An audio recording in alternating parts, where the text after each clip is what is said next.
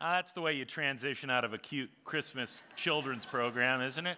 Ah, Marley was dead. Those are the first three words of Charles Dickens' classic story, A Christmas Carol. Uh, Jacob Marley was the business partner of Ebenezer Scrooge, and now he's dead on Christmas Eve. And in many ways, Marley's death becomes the death of Scrooge at least the death of whatever warmth might have been left in his cold, cold heart. Here's how Dickens writes about Scrooge The cold within him froze his old features. He carried his own low temperature always about with him. I wonder what is the cold within you this holiday season. I wonder what low temperature you're carrying around with you. Because it can happen to us uh, in ways that are kind of surprising and unexpected, and in ways that we often cannot pinpoint exactly when or where or why it happened. But we find ourselves more and more all the time just walking around with a heart that has long since iced over. I was talking with someone earlier this week. They said, they think this is going to be the first Christmas in 15 years they're actually looking forward to it. Uh, something happened 15 years ago that turned them into a bit of a Scrooge. And it can be circumstances that do it in our lives, it can also be beliefs that do this to us. I, I think one of the realities with Ebenezer Scrooge, the circumstances in his life that he doesn't like, they actually reinforce a worldview that he has uh, that keeps him in this kind of cold hearted place. If Scrooge had been at worship with us today and he had heard the Bible reading, can I talk about the Bible reading for just a second? We had this big conversation going on all week long around all the Hope campuses. You know, should we keep this Romans 13 passage or should we do a different passage? Because kids are going to be reading it. And, and I said, well, in Ankeny, we actually have adults scheduled to read it, so it's okay to talk about sexual promiscuity. So, the parents of whoever the little girl was who read here, Betty said she would love to talk to your daughter about sexual promiscuity. Just, we'll set up the appointment. You'll be good to go. Ah. the first four words of the Bible reading were, owe nothing to anyone. It's possible that's Scrooge's favorite verse. It's underlined and highlighted. Oh, no, this is like the way he operates in life owe nothing to anyone. And so when those portly gentlemen come by and they say, Hey, would you like to contribute anything to this Christmas fund? We're trying to help the poor in our community. He says, Nothing. I, want to help no one. I want to celebrate nothing. You know, I, bah humbug. And this is, he thinks, a biblical way of living his life. And he's partly right. It comes from Scripture, but it's easy to do this, isn't it? Take some words that are in the Bible out of context and use it to become the way we live our lives, thinking it's a biblical way to live our lives, but it's not really at all. So let's look at the rest of this verse, Romans 13, verse 8. On the screen, read it out loud with me. Owe nothing to anyone except for your obligation to love one another. If you love your neighbor, you will fulfill the requirements of God's law. Let's talk about this word obligation for a little bit. I don't know about you, when I see that word, it immediately a negative connotation. Obligations are not a few of my favorite things. Obligations are not something I look forward to. Obligations are something I kind of dread. So I have an obligation to pay my bills. I have an obligation to follow traffic laws. You know, the Hawkeyes have an obligation to shake the hands of the Cyclones after they beat them in basketball. Uh, we'll just move right along. So, obligation, obligation. It's not something we like. And so, why would Paul say we have an obligation to love? We have an obligation. To, why is that the word he chooses? So I'm rereading uh, A Christmas Carol this week, and a couple of different times, Dickens would use the phrase much obliged. Much obliged. One character would do something for another character, and the response would be, I'm much obliged. An expression of gratitude, a, a way of saying thank you. And so, if we keep that kind of as our filter or, or our lens through which we think about this obligation to love, I think it starts to get us a lot closer to the point that Paul is trying to make. Our obligation to love is not this heavy burden that we carry around with us. Our, our obligation to love our neighbor, it's not something that we have to do because if we don't do it, we won't fulfill the requirements of God's law. And if we don't fulfill the requirements of God's law, everybody knows God's a bit of a Scrooge himself, and so God's going to punish us. No, that's not the point God, uh, that Paul's trying to make here. He's trying to remind us we love because God first loved us. We love because God first loved us. And so we love one another. We love our neighbor because we are much obliged to the love that God has so freely bestowed on us, the love that God has freely given to us. Think about the mission statement that we have here at Hope reach out to the world around us, share the everlasting love of Jesus Christ. We do not carry out our mission because it's an obligation. Yeah, you were, there you go, there it is. We don't carry out our mission because it's an obligation. We carry out our mission because we are much obliged. And it's so important to keep things in that order. If we reverse the order or mess up that order in any kind of way, then we start to become people who are trying to earn God's love trying to prove that somehow we are worthy of God's love. When the flow gets messed up, it just messes things up in all sorts of ways. So at Hope, we like to talk about it this way. Rather than talk about obligation or much obliged, we say it's a get to, not a got to. It's a get to, not a got to. Worship is a get to, not a got to. Serving is a get to, not a got to. Uh, giving is a get to, not a got to. If we turn faith, if we turn following Jesus into a got to, if we make it all about obligations and responsibilities and things that we must do or else, and then faith and following Jesus starts to become this burdensome thing that we don't really like or look forward to in any way at all. It starts to feel like a prison. Who wants to go there? Well, I've got an obligation to do it. I guess I better. And all of a sudden, I mean, it makes sense why fewer and fewer people in this country, anyway, want to have anything to do with the church. They just feel this heavy duty, burden, obligation. Now, there's this really interesting passage in Jesus' life. It's from John chapter 8. If you have your Bibles, you can go ahead and open up uh, John chapter 8. And it begins with the religious leaders of Jesus' day who are arrogant, self righteous, judgmental. They drag a woman in front of Jesus who's been caught in the act of adultery. Interesting, they don't drag the man who was also caught in the act of adultery, just the woman. And they say to Jesus, What do we do? Law of Moses says we have an obligation to kill her for her sins. They're holding stones, they're ready to stone her. And we know Jesus' response Whoever is without sin can cast the first stone.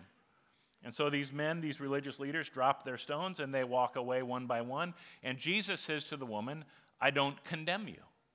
Go and sin no more. I'm thinking about if, if I were to have a, a, similar kind of conversation, if Jesus were to say to me, Scott, I don't condemn you, now go and sin no more, just kind of the way that I, I'm wired, that would feel a little condemning, actually. What do you mean, go and sin no more? How long do you think I can last? A minute, five minutes? And how, how long can I go without? And so if it doesn't necessarily feel like this great thing. So what's, why does Jesus say this to her? Keep reading.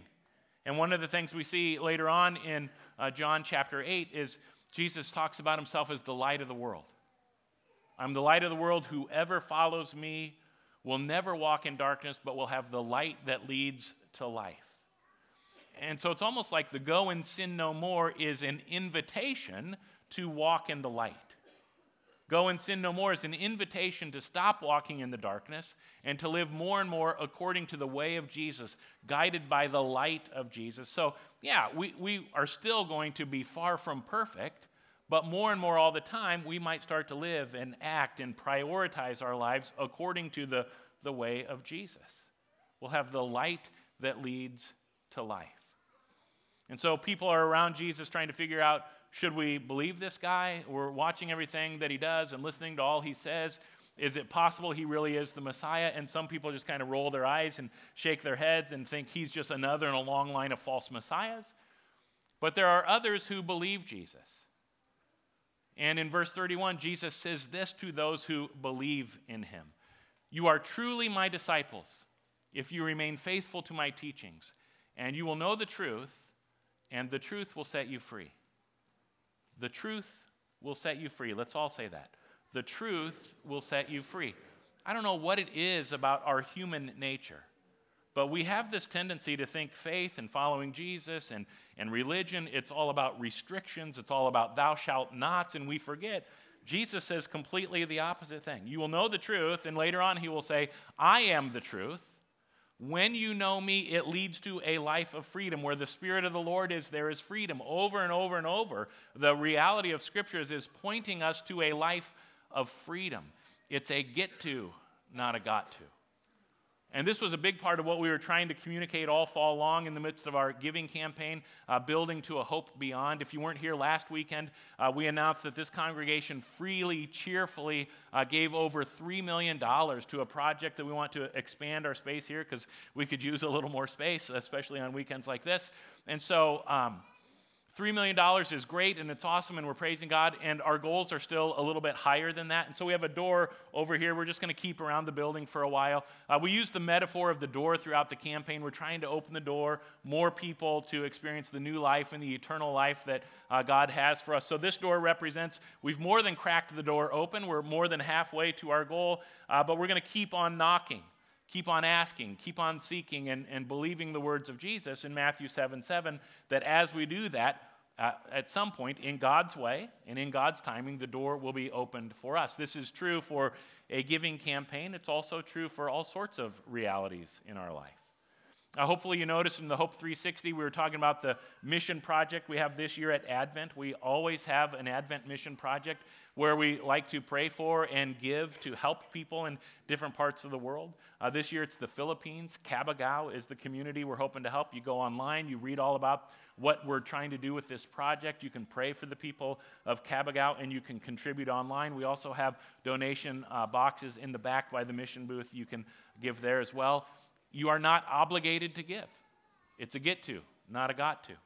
Now, hopefully, you also heard about uh, the increasing Hope local sites that are uh, popping up all around uh, central Iowa and potentially down in the Kansas City area. Hope local sites, people who gather together and worship along with the live stream from the West Des Moines campus. And so there's a group of people from here in Hope Ankeny who live in Bondurant and are hoping to get hope to more and more people in, in that community. So the Hope local site in Bondurant starts January 6th at Brick House Fitness. And uh, we're excited about this. At the same time, I just want you to be really clear. Like, if you live in Bondurant and worship here at Hope Ankeny, you are not obligated to go to the Hope local site. Uh, if you live in Bondurant and worship here at Hope Ankeny, you're not obligated to stay here and not go to Brick House. You are free. It's a get to, not a got to. The question is, how's God at work in you? Where is God leading you? And will you respond faithfully, obediently uh, to whatever it is God is up to in your life. Ho- hopefully, you start to see when you look at all three of these realities, when the church is being the church, when we're doing what God has asked us to do, when we're uh, responding much obliged to the love of God and we're reaching out and sharing that love, you start to see new communities of faith popping up all over the place, whether it's the Philippines or South Africa or Bondurant or, or here in Ankeny. The reality is there's a lot of people around us who are walking in darkness and they're looking for the light that leads to life. And as we carry out our mission, there's going to be more and more people all the time who want to follow that light and, and get into the life that Jesus has for us. Think about the people in your life who you know are in these dark places, who are convinced when they look at the circumstances of their life, they're convinced there either is no God, or if there is a God, God is not for them. God is against them. God is working to make their life miserable.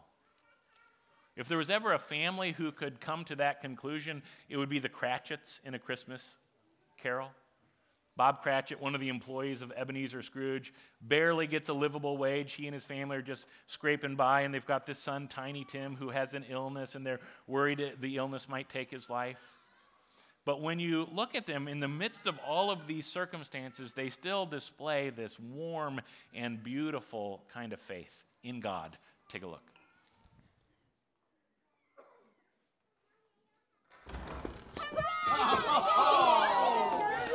Oh, make space. Oh, let's take that cover off. Oh, lovely. Well done, Peter. I don't believe I've ever seen a more magnificent goose cooked. It's a beautiful bird, that's for sure. But I'll pray that one Christmas, perhaps children might taste a turkey. Perhaps one day, my dear. Perhaps one day. A toast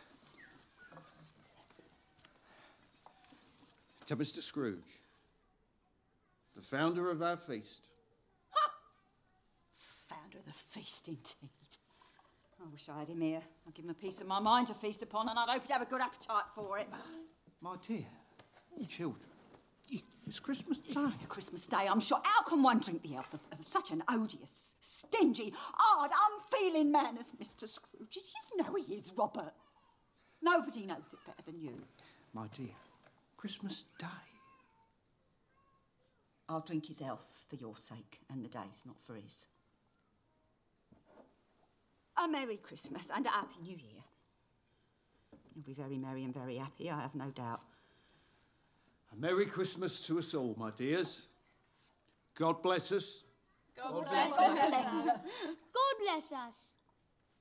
Everyone. Last week, I referenced an article that talked about how in the year 2017, average American spent $1,000 on clothing, buying 66 new garments and over seven pairs of shoes.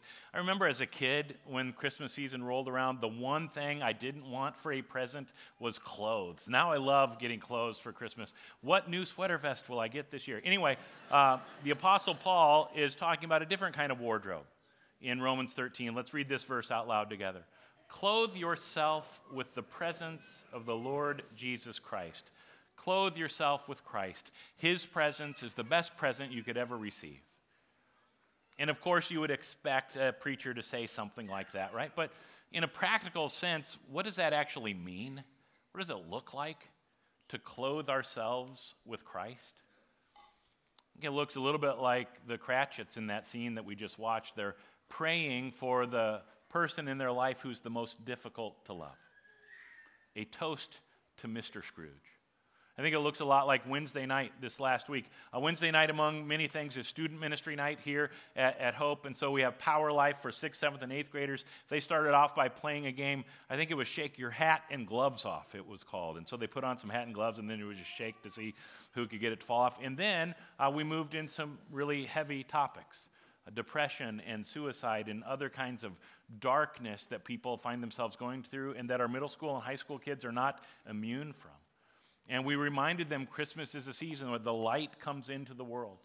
The light shines in the darkness, and the darkness can't overcome it. And so, how do we keep pointing ourselves to that light when we are in the midst of those dark times in our lives? And how do we be friends who shine the light of God's love into the dark times and the dark places of the people that we love? The light shines in the darkness, the darkness can never overcome it. We need that light to shine, and that's one of the reasons why we're having eight different Christmas Eve services here at Hope Ankeny this year, 35 services Hope wide. We want to make room for you to invite as many people as you possibly can to come and to hear the good news of God's light, a light that's strong enough to warm any icy heart. And so here's the challenge for you the Christmas Eve invitation challenge. Yes, I want you to invite the people that you really like uh, the people that you would love to sit next to uh, weekend after weekend at worship. But would you maybe take the bold, scary, risky move of inviting those people in your life who are difficult for you to love right now? Who's the Scrooge in your life these days? And what might it look like for you to actually invite Scrooge to come and sit with you and your family this year at Christmas Eve services. I think that would be a way of declaring that you actually believe God's love is the strongest force in the universe. It's a power that's strong enough to transform anyone, even Scrooge. That's my favorite part of A Christmas Carol, this transformation that Ebenezer Scrooge goes through. He has a dream one night, and in the middle of the dream, he has an encounter with the ghost of Christmas past, present, and future. And as scene after scene from his life passes before him, he starts to come to this realization how much of his life he has been missing out on. Uh, my favorite part of Wednesday night, student ministry night, we got to serve communion to the students, the middle school and high school students. And it was one of those moments where I was just reminded how fast time is going. One of the sixth grade girls came up, and I looked at her, and I'm thinking to myself, I remember visiting you in the hospital in Ames when you were born, you know, talking to you, and now you're a sixth grader. High school students would come up, and I'd see these faces that were familiar, but they were attached to bodies of like Adults, when did that happen? Time flies, doesn't it? And if we're not paying attention, if we're not intentional, if we're not purposeful, we can miss out on what matters most in this life. And I think this is part of the reality. Sometimes the hurt and pains of our life, those circumstances that happen that we don't quite know what to do with the hurt and the pain that we feel from that, sometimes it causes us to just kind of check out emotionally, relationally. We're, we're more like zombies. We're walking around kind of sleepwalking through life, and it causes us to miss out, to miss out, to miss out. Paul and the other New Testament writers write about this reality actually quite a bit. This is verse 11 of Romans 13. Read it with me. Time is running out. Wake up, for our salvation is nearer now than when we first believed. Wake up. Wake up. Wake up. Eh, you, you might not think you need a wake up call. You might not have shown up for worship today thinking this is going to be the wake up call I needed, but I'm guessing there's someone in your life who's been praying for you to wake up a spouse, one of your children, a parent, a close friend. That somehow God would get a hold of you and open your eyes so that you could see the perfect love God has for you, and that that could be something that could fill you and warm you and transform you. Wake up. When we don't think it's us, you know, oftentimes it's a blind spot. And the problem with blind spots, we can't see it. So, who's the person in your life that you allow you to speak some of those challenging, difficult words into your life? Here are some things that I see that I don't think you see, and it needs to change. And it's causing you to miss out on the best kind of life. Uh, this is the 2009 version of A Christmas Carol, a Disney version, some sort of animation going on there. Robert Zemeckis directed it, and uh, Jim Carrey plays Scrooge. And so I'm watching it, and I'm like, man, this is like scary. I'm freaking out as I'm watching some of the scenes in there. I was thinking maybe we could watch it as a family. We probably could, but I mean, my kids would have to comfort me through it because it was so scary. So the ghost of Christmas future arrives, and takes Scrooge in one scene out into a cold, wintry cemetery. And he's on his knees in front of a tombstone, and it becomes clear it's his tombstone. And he's freaking out. Scrooge wants to get as far away from that as he possibly can. He's scrambling to get away, but the ground around him starts to sink in this rectangular shape. He's holding on to the edge of it, trying to climb out of this hole that just gets deeper and deeper and deeper. And you look at the bottom of the hole, it's a casket. He's scrambling to get out, scrambling to get out, and he loses his grip and he begins to fall. And here's what happens next. Take a look.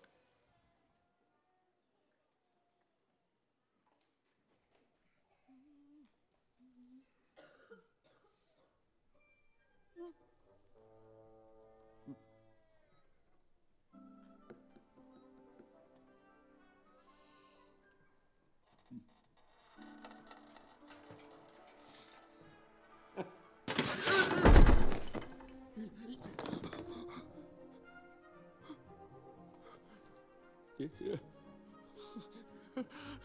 They're still here. I'm still here. I'm still here. I'm still here.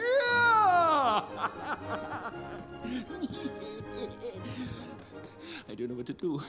I'm light as a feather, merry as a schoolboy. I've heard that laugh before.